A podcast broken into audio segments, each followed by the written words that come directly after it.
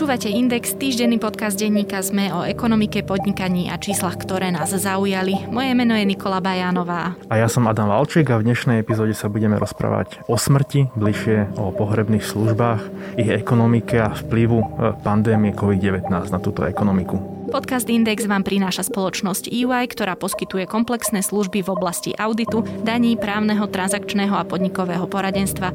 Jednou z priorít EY je podpora slovenského podnikateľského prostredia a to je prostredníctvom súťaže EY Podnikateľ roka. Viac sa dozviete na webe ey.com. Je vaše podnikanie pripravené meniť svet na lepšie miesto? Nechajte sa inšpirovať príbehmi nezastaviteľných slovenských podnikateľov, ktorí menia našu budúcnosť. S víťazmi súťaže EY Podnikateľ roka sa v novom podcaste Prečo práve oni rozprávam ja, Adela Vinceová. Vypočujte si nový diel podcastu každú stredu vo vašich podcastových aplikáciách. Podcast Prečo práve oni vám prináša spoločnosť EY.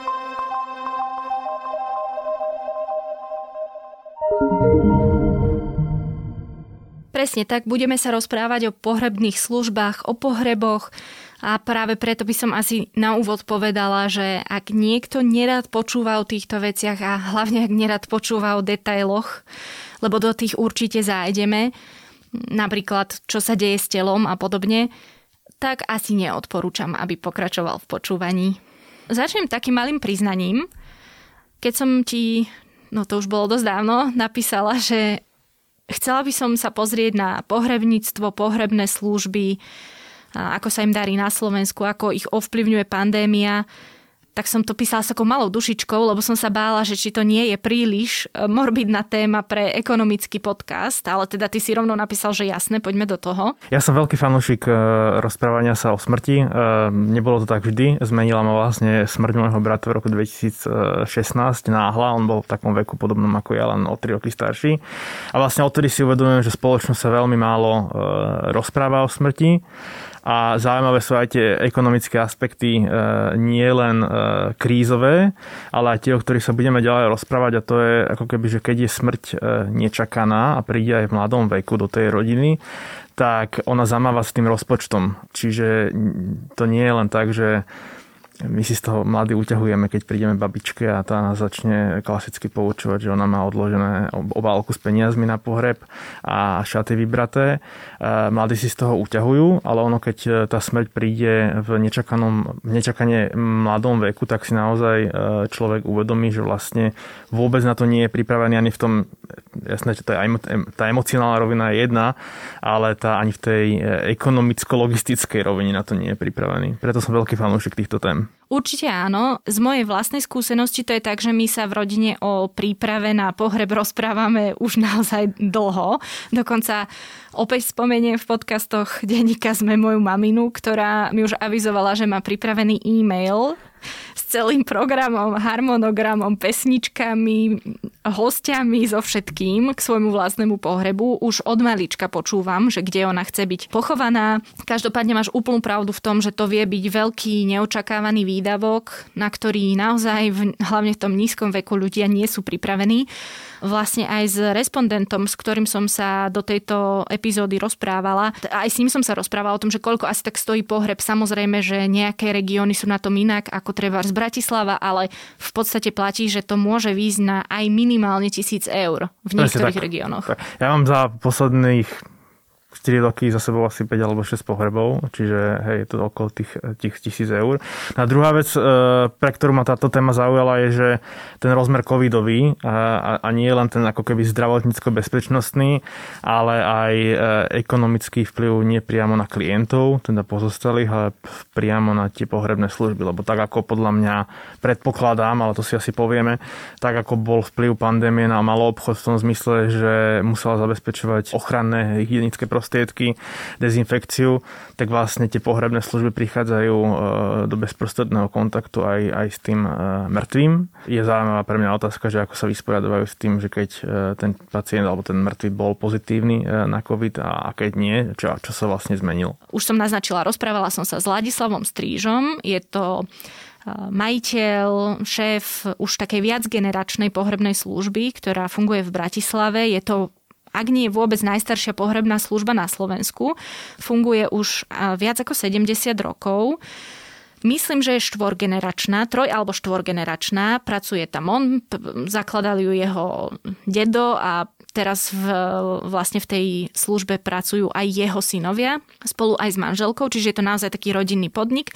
No ale zároveň nešla som za ním len preto, že to je najstaršia pohrebná služba, ale on je aj šéfom asociácie pohrebných a kremačných služieb na Slovensku. Nehovoriac o tom, že sám sa podielal na písaní zákonov, ktoré sa venujú pohrebníctvu. No a čo pohrebné služby a COVID? Hej, to je teda tá hlavná otázka, tá najaktuálnejšia. Tuto je veľmi zaujímavé, tým asi začnem že presúďme sa do 15.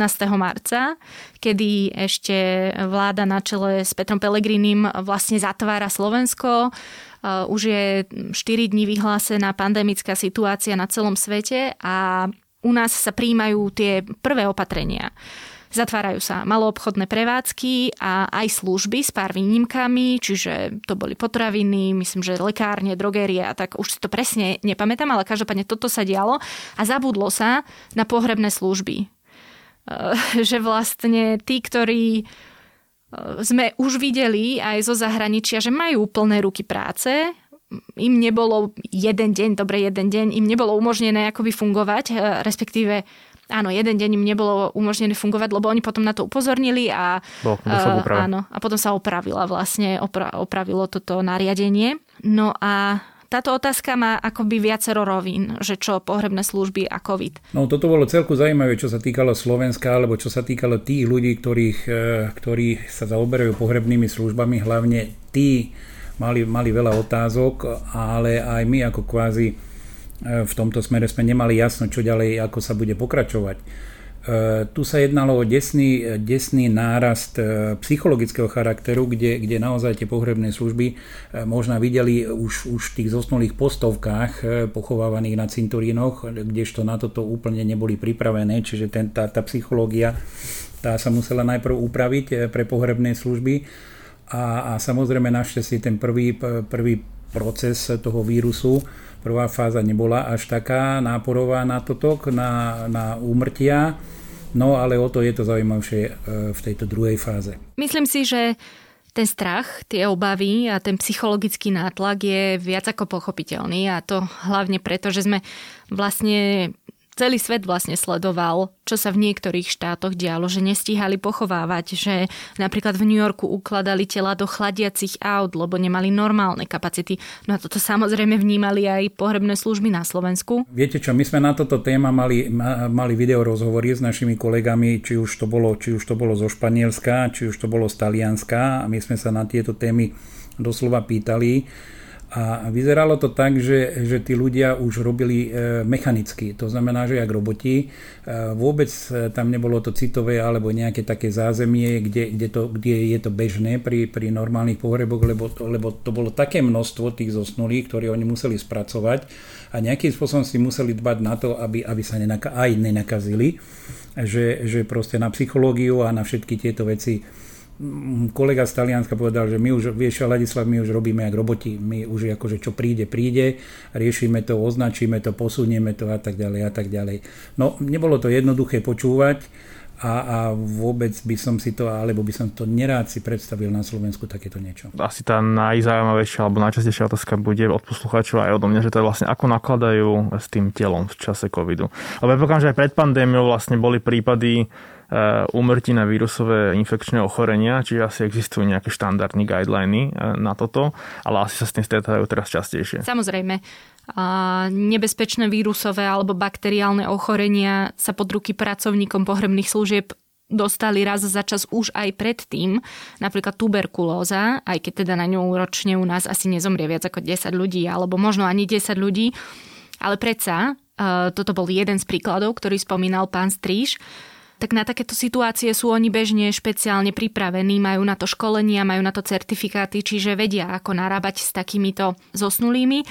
No ale čo sa týka toho covidu skôr, ešte ako si povieme niečo viac o tejto situácii, tak poviem vo všeobecnosti, platí, že so zosnulými sa musí pracovať pietne. Hovorí o tom aj zákon o pohrebníctve, ktorý normálne definuje, čo je to pieta. V preklade ide o dôstojné zaobchádzanie s telom, či už pri prevoze, úprave, obrade, pochovaní, ale aj pri exhumácii a ope- opätovnom pochovaní. A dobré pohrebné služby to jednoducho robia za každých okolností. Lenže tiež sú to len ľudia a môžu sa samozrejme báť a hneď si povieme viac aj o tých rizikách. Keď hovorím, že sa môžu báť, znamená to, že môžu trvať na nejakom prispôsobení sa situácie, pretože sa chcú chrániť. Pozrite sa, v prvom momente sme sa teda dohodli aj s úradom nad dozorom zdravotníctva, že tie, týchto pacientov vlastne budeme ukladať do akýchsi e, ktoré, ktoré budú svojím spôsobom izolovať tú posádku tej pohrebnej služby, kde, kde teda sa svojím spôsobom nedostane k tomu vírusu. Ale samozrejme na začiatku to bolo, na začiatku to bolo dosť, dosť kritické, kde, kde napríklad ani obledajúci lekár nechcel vojsť do priestoru, kde, kde sa na tento COVID niekto nakazil a, a pozeral to medzi dverami, kde požadoval zase na pohrebnej službe, aby vstúpil do týchto priestorov. Ladislav Striž spomína vaky.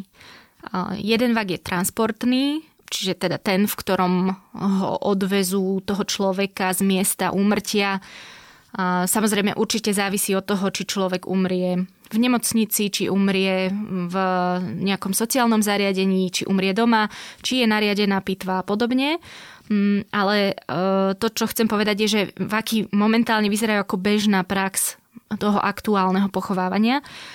A je to zaujímavé, pretože Úrad verejného zdravotníctva mi na otázku, či ide o nariadenie alebo odporúčanie, odpísal, že nie je dôvod pre zmenu spôsobu pochovávania. Rakva teda môže ísť e, do hrobu, hrobky, alebo sa môže dať spopolniť. Pokiaľ sme sa pýtali hoci koho, e, či, či už to bola hygiena, alebo či už to boli odborníci, všetci sa na jednej strane zhodovali niektorí na tom, že teda sa nenakazíte, od, od zosnulého a na druhej strane deklarovali aj to, že napríklad e, môže na tej, na tej napríklad na rakve alebo napríklad na nejakých kľúčkách alebo niekde v niektorých priestoroch zotrvávať tento vírus. Pre nás, čo je dôležité a čo sa my asi pohreváci budeme držať, je to, že pokiaľ nám hlavný hygienik nevyhlási, že teda e, tento vírus je maximálne bezpečný a to asi nevyhlási nikto, lebo vo svete to ešte takto e, nefunguje, tak dovtedy my sa budeme brániť e, svojím spôsobom a brániť svojich zamestnancov a samých seba, aby sme mohli fungovať, aby sme ten posledný článok naozaj mohli dokončiť. Z vyjadrení vlastne vyplýva, že s covidovým telom sa snažia manipulovať minimálne, čiže česanie, maľovanie neprichádza veľmi do úvahy šaty napríklad iba priložia na telo, neobliekajú ho a potom je to už tak, že buď to niektoré rodiny pochopia a niektoré nie. Jasne, čo sa týka obliekania, je to, je to naozaj manipulácia so zosnulým. Čiže, čiže tak, jak som povedal, že nikto vám nepotvrdí, že či ten vírus je alebo nie je nákazlivý, ale pri tej manipulácii s tým zosnulým vlastne vy manipulujete, otáčate, obliekate, a môže sa stať, že ten, že ten pacient vlastne zosnulý vydýchne naposledy a tie častičky predsa len tam lietajú okolo, tej, okolo toho obliekania. No a tu, tu ja si myslím, že zatiaľ nám to ani nikto nevyvrátil, ani nikto nepotvrdil, že či je to tak, lebo nie je tak. Ešte raz opakujem, e, niektorí, niektorí príbuzní, alebo teda e, tí, ktorí vybavujú pohreby, to chápu, niektorí trvajú na tom. E, ja si myslím, že je to vecou vzájomnej dohody ako ďalej budeme postupovať. Niektoré pohrebné služby povedali, že jednoducho Pozrite sa, my to neobliekame a, to, a toto viem z praxe zo Slovenska, my to neobliekame, nech sa páči, choďte do ďalšej pohrebnej služby, pokiaľ vám to tam oni oblečú, je to proste na nich. Hej. Čiže, čiže aj takýmto spôsobom sa e, pohrebáci môžu alebo bránia sa tomu, aby, aby to proste, aby sa nenakazili týmto spôsobom. No a teda k tým rizikám. Možnosť nákazy od zosnulého je aktuálne považovaná za málo pravdepodobnú. Dokonca sa o takej nákaze stále nedá nájsť ani dôkaz. Niečo som zachytila z, tuším, Thajska, niekedy z apríla, čo sa napokon aj tak nepodarilo potvrdiť. Napriek tomu, či už naši hygienici, alebo napríklad aj Európske centrum pre prevenciu a kontrolu chorôb uznávajú, že riziko, aj keď len minimálne, sa skrýva ako v kontaminovaných povrchoch, tak aj v ľudských tekutinách, aerosoloch. Napríklad bežne sa zosnulým zatvárajú ústa. Tie ústa nebývajú prirodzene zatvorené a preto sa, keď už nehovoríme o rôznych dorábkach, hej, že pri nehodách a tak ďalej sa robia dorábky tvári a podobne, tak bežne sa zašívajú alebo lepia ústa ľuďom, aby boli pochovaní vlastne v tom akoby spiacom stave. Pozrite sa, po smrti každé jedno telo uvoľňuje, uvoľňuje e, svalstvo a tie svalstva sú uvoľnené. To znamená, že pri akejkoľvek manipulácii, či už je to pri vyťahovaní hadičiek, rôzneho charakteru po, po operácii a tak ďalej a tak ďalej, či, či už sú to nejaké výtoky, e, to všetko tuto funguje, ako e, proste pri tom zosnulém toto sa musí upraviť, aby to teda nejakým spôsobom dôstojne mohlo, mohli sa rozlúčiť s tým zosnulým. A preto na kontakt s telom treba osobné ochranné pomôcky. A samozrejme, treba všetko dezinfikovať. No a dokonca v nejakých ochranných oblekoch by sa mali z covidovými zosnulými lúčiť aj pozostalí. Aj v iných krajinách k zosnulým pristupujú alebo pristupovali ako k infekčným. Sú to jednoducho súkromné firmy. Na Slovensku je ich podľa informácií pána Stríža ani nie 400 a podozrenie na nákazu by mohla jednu malú službu vyradiť z chodu na dva týždne. Preto sa treba chrániť, opakujem, a preto trvajú aj na tých vakoch napríklad. Nie je to paradoxne vlastne z dlhodobého hľadiska kontraproduktívne, že to telo sa rozkladá dlhšie ako za normálnych okolností? Na to som sa presne tiež pýtala. Telo by sa nemalo v takomto stave asi úplne dlhšie rozkladať. Ono sa rozloží a to riziko je potom to, že ono tam vlastne zostane. V tom vaku. V tom vaku. Lebo za normálnych okolností, to sú tie rôzne tlecie doby, sa rozpadne trúhla nech už je drevená alebo neviem aká, sa rozpadne truhla za nejakých 10 až 20 rokov. To závisí od cintorínu, na ktorom si pochovaný. A to telo má rôznu tleciu dobu tiež a väčšinou vlastne zostávajú kosti. Rozumiem. Lebo tie tekutiny a to všetko ostatné akoby odchádzalo. No a v tom umelohmotnom plastovom alebo neviem akom vaku to všetko ostane vnútri. No a tuto nastáva ďalší veľký problém. Za tých 10 alebo 20 rokov tá rakva sa rozpadne, ale, ale proste ten bak sa nerozpadne. A keď to dáme, dáme z tohoto plastu, dáme e, proste toto telo do hrobu a nerozpadne sa nám to, tak ďalšie tela vlastne nemôžeme ukladať e, tohoto hrobu, ale budú si musieť príbuzní napríklad kúpiť nové hrobové miesto. Hej, alebo teda ďalších príbuzných len spopolňovať, kde teda budú poukladať do tohto hrubu len urny. Hej. Ešte raz musíme si to uvedomiť, že rozklad tej rakvy je jasný, 10 až 20 rokov, ale roz, rozpad e, toho vaku toho, toho bakelitu, tam to bude dlhšia doba. Ja si myslím, že to bude viac aj jak 70 rokov, lebo naozaj to sa nerozpadne v zemi. Tá kapacita tých cintorínov sa zase nejakým zásadným spôsobom nezväčšuje a bývame často svetkami, svetkami toho, že sa staré hroby buď otvárajú alebo uh, rušia. Napríklad to bolo v Bratislave na Račianskom mýte, tam kedysi bol cintorín. No a tým pádom, pokiaľ takto narazíme na covidové telo zabalené v dvoch vakoch a potrebujeme s tým niečo urobiť, s tým hrobom. To nie je úplne ideálna situácia. A keď už nie pre, čo ja viem, populáciu, tak aspoň minimálne pre toho človeka, ktorý s tým narába. Ako sa vysporadovajú s tým, čo vlastne sa vysporadujeme aj my e, medzi živými stále? To znamená, že ten COVID e, má aj bezpríznakový priebeh. To znamená, že môže on o sebe človek nosiť ani o tom nemusí vedieť.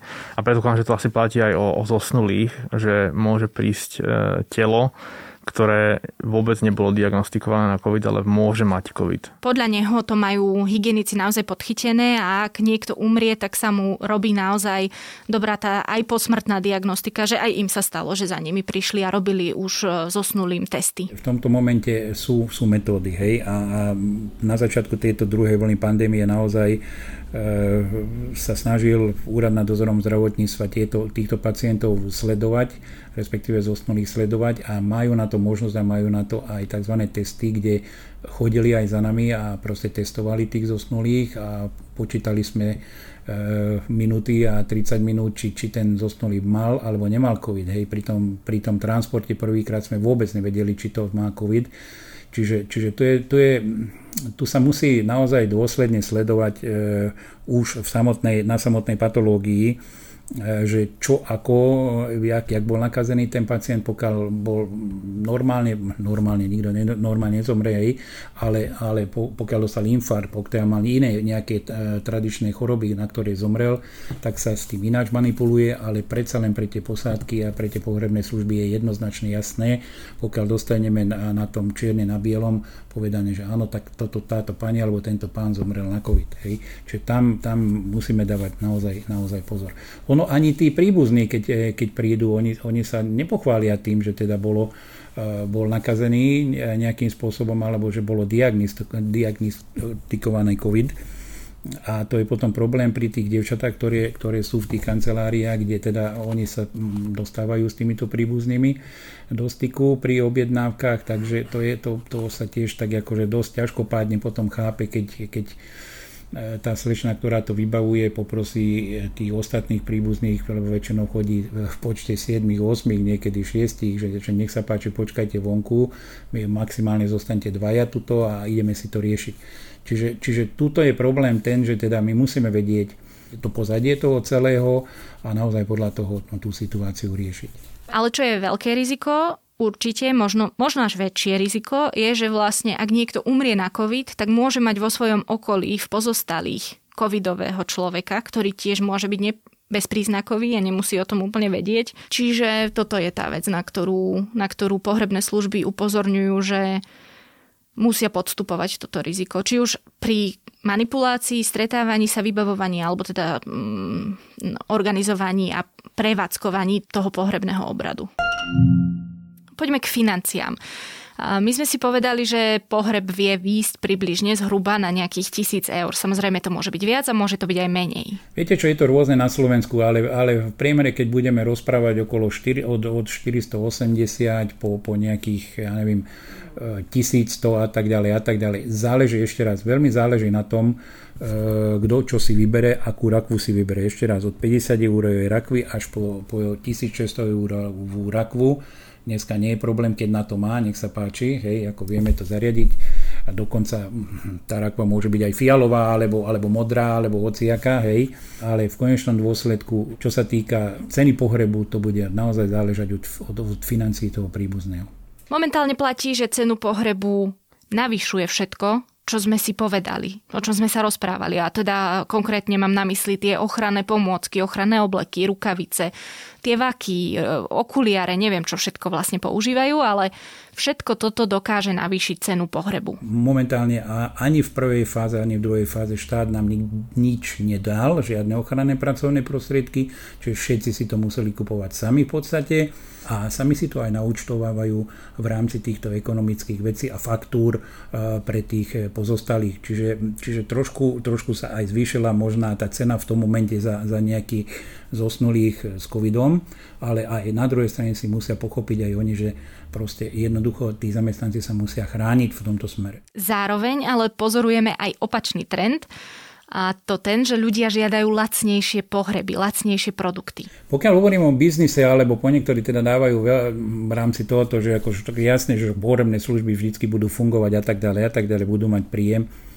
ono musíme si uvedomiť jednu, jednu vec. E, tá, tá sociálna téma alebo tá, tá téma finančná sa strašne zmení u ľudí.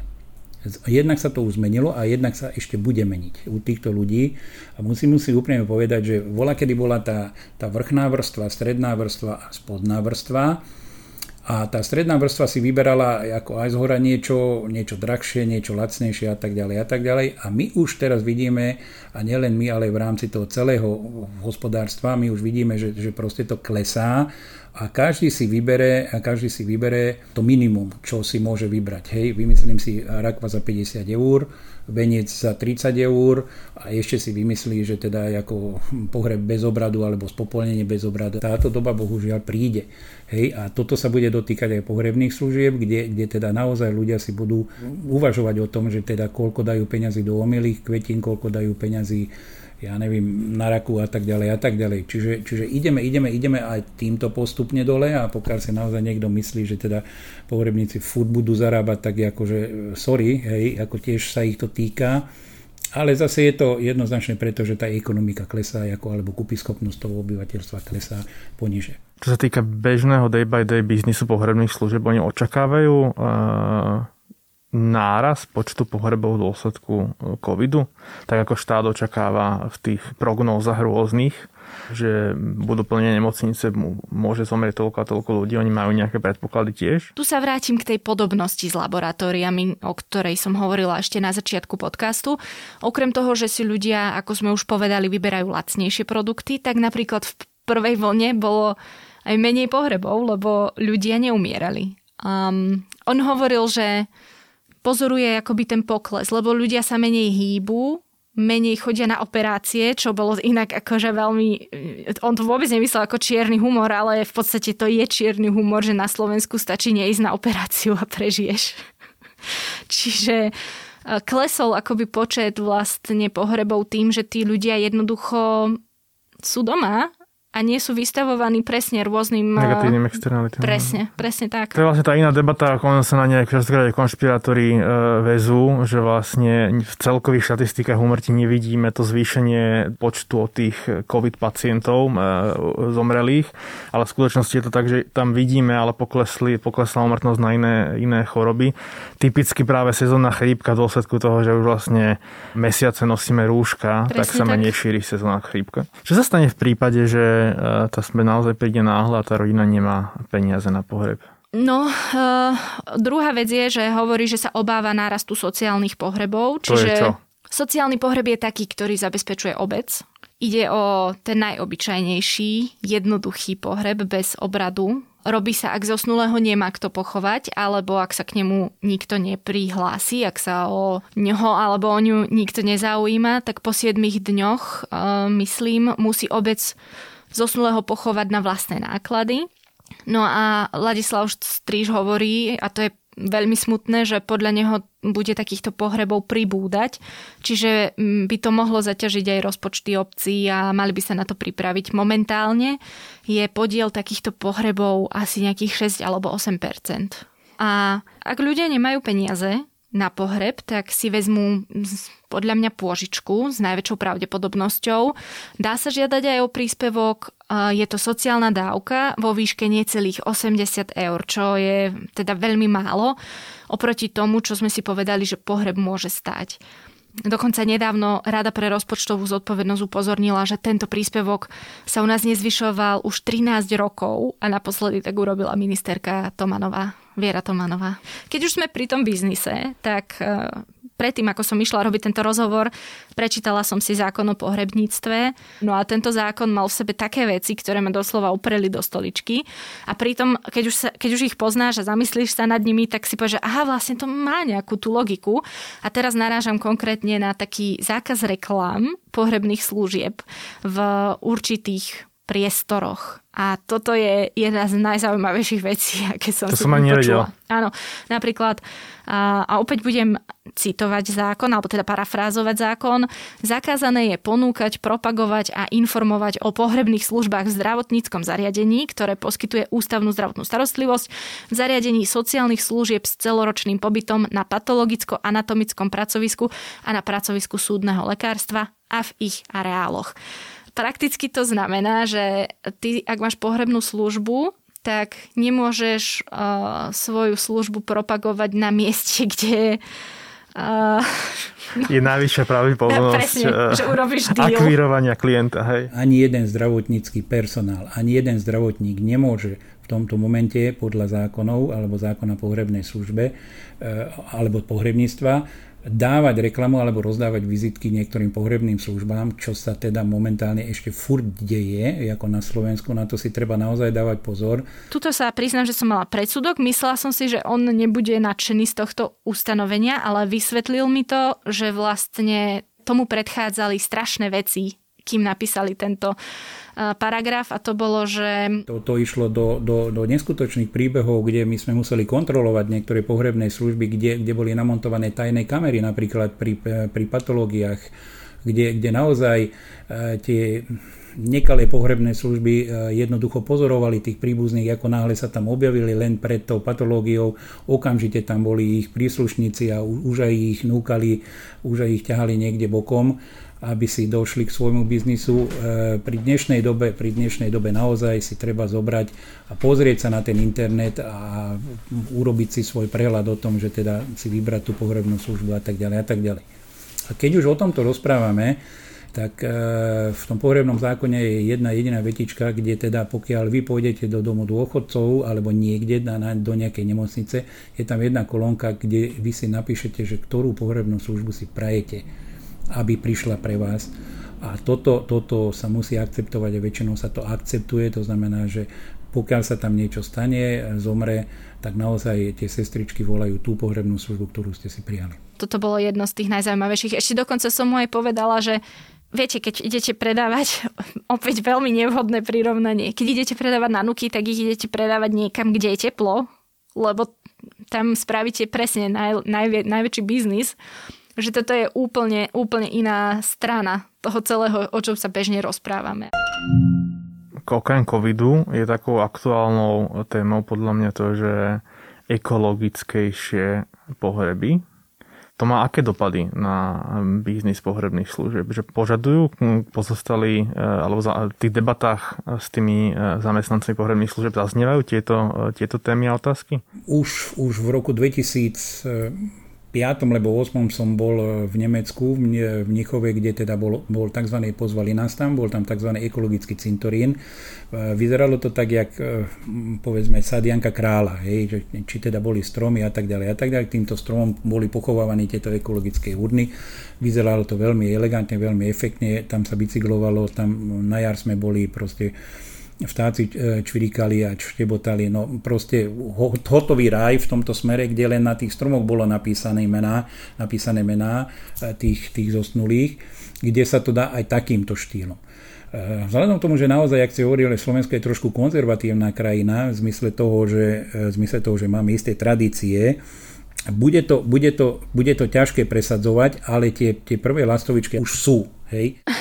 No, určite budúcnosť pochovávania a to nie len pre tú aktuálnu neekologickosť, je podľa mňa rovnako fascinujúca. Aj pohrebné služby u nás, nehovorím, že všetky, ale niektoré si to uvedomujú, že musia niečo na svojej práci zmeniť, alebo že sa musí celkovo na tom systéme, na tom spôsobe pochovávania tiel zmeniť. A to sa teraz ani nejdeme rozprávať o odpade, ktorý vzniká, ktorý cintoríny produkujú. My sa ideme vlastne rozprávať o tom, že čo sa bude v budúcnosti diať s tým, ako sa s nami naloží po našej smrti. V prvom rade treba na stranu zelených pohrebísk, takých ako napríklad vydávame alebo vidíme v Spojených štátoch, získať obce a mesta, pretože iba tie môžu zakladať pohrebiska. Podarilo sa to už organizácii Živica, napríklad vo zvolenie, kde sa popol vysýpa alebo v rozložiteľných urnách vklada do zeme. Nie je to len tam, aj pán Striž mi menoval ďalšie mesta, myslím, že takto začali uvažovať už aj v Košiciach a asi aj v Nitre. Konkrétne ide vo zvolenie o záhradu spomienok, kde sa buď v rozložiteľných úrnách vkladá popol do zeme, alebo sa popol priamo vysýpa buď do kvetinových záhonov, alebo k stromom. Myslím, že možno ku koreňom stromov, alebo jednoducho len k stromom. E, samozrejme to má takú tú malú nevýhodu, ak to už nejakým spôsobom neošetrili, že sa to dá robiť iba od jary do nejakého konca októbra, ale stále je to úplne nový prístup k tomu, ako nakladať so zosnulými. Ten problém s moderným spôsobom pochovávania je ten, že truhla aj špeciálne ošetrené telo sú napustené chemikáliami. Plus, ako sme si povedali už predtým, aj miesto je problémom.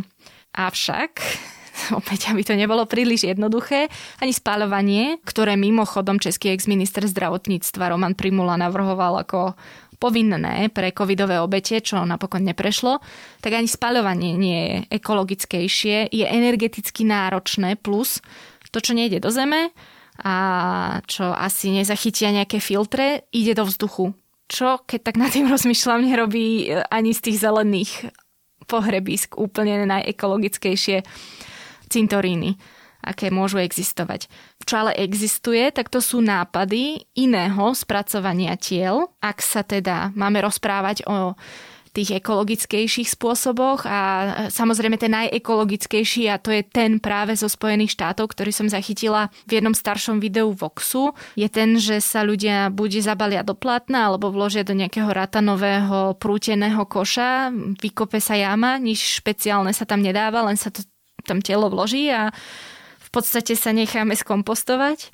No tak okrem tohoto sú nápady na, myslím, že nejaký typ skvapalnenia alebo zmrazenia a roztrieštenia, ale asi sa obaja zhodneme na tom, že od toho sme ešte naozaj veľmi ďaleko. Zatiaľ si musíme vystačiť aj s inými nápadmi, s možno realistickejšími nápadmi, o ktorých hovorí aj Ladislav Stríš. Si musíme uvedomiť, že dojde ďalšia generácia, to je tá vaša generácia, ktorá, ktorá nebude mať čas. Nebude mať čas chodiť niekde na kvetinky, niekde polievať, niekde tam e, drkotať so susedkou na tom cintoríne, ale bude musieť, e, bude musieť tvrdo pracovať na to, aby teda sa nejakým spôsobom uživil alebo mal nejaký komfort.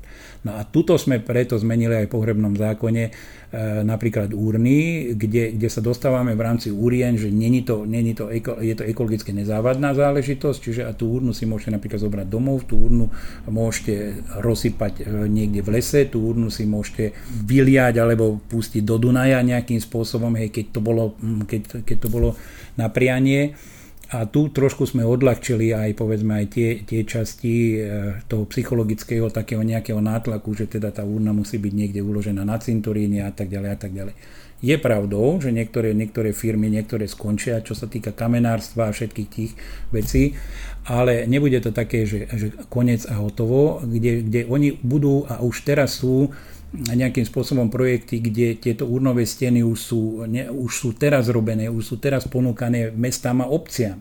Lebo musíme si uvedomiť, že tuto musíme začať, na mestách a obciach musíme začať tuto, toto celé nejaká reorganizácia, aby bola, lebo tu, tu je dosť, e, na niektorých miestach je dosť málo miesta, ako v obciach je dosť málo miesta v zmysle toho, že teda keby náhodou vypuklo nejaké e, silné epidemická situácia, že tam budem potrebovať z toho robov nejakým spôsobom uložiť, tak niekde tieto obce ani nemajú. Hej?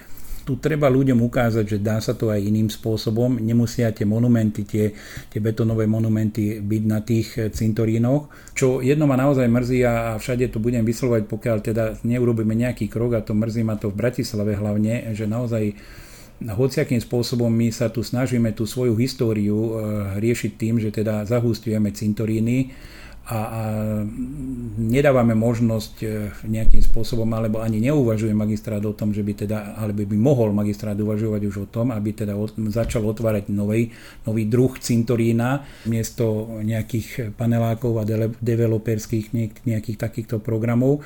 A práve opačne možná, možná aj tých developerov by som do tohoto zapojil a možno, že by vznikali krásne projekty, ktoré ktoré by e, boli trošku iného charakteru, jak klasické cintoríny. Chodím po tom svete a v zmysle toho ja vidím napríklad 4-5 e, panelákové priestory, kde sme boli v Kanade, kde sme boli vo Švajčiarsku, kde sme boli vo Švedsku a tak ďalej a tak ďalej, že dá sa to pochovanie robiť aj ináč a boli tam doslova urnové domy, kde, kde z vonkajšieho hľadiska ste ani nechápali, že čo to je a keď ste vošli donútra, no tak to je nádherné mramorové všetko, nádherné len čisté urnové steny, kde teda môžete si tam elektronicky e, svoju sviečku dať, môžete si tam nejakým spôsobom uložiť fotografiu a tak ďalej a tak ďalej na pamiatku alebo v deň pamiatky vám tam rozsvietia e, nejakú sviečočku. Len, len to, to klasické rozmýšľanie, e, rozmýšľanie niektorých, niektorých riaditeľov, ktorí, ktorí sú poverení v rámci mestskej organizácie, je trošku niekde iné a, a toto sa musí zmeniť. Toto sa proste musí zmeniť a tá odbornosť e, týchto riaditeľov a týchto prevádzko, prevádziek, čo sa týka cintorínov, tiež sa to musí vidieť úplne z iného hľadiska. Podcast Index vám prináša spoločnosť EY, ktorá poskytuje komplexné služby v oblasti auditu, daní, právneho, transakčného a podnikového poradenstva. Jednou z priorit EY je podpora slovenského podnikateľského prostredia a to aj prostredníctvom súťaže EY Podnikateľ roka. Viac sa dozviete na webe ey.com lomka.sk.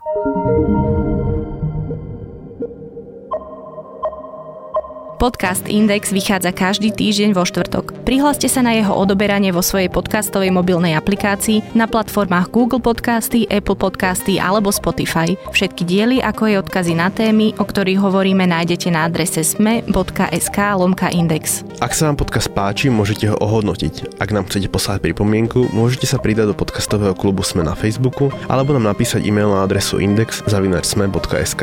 Moje meno je Nikola Bajánová. Ja som Adam Valček.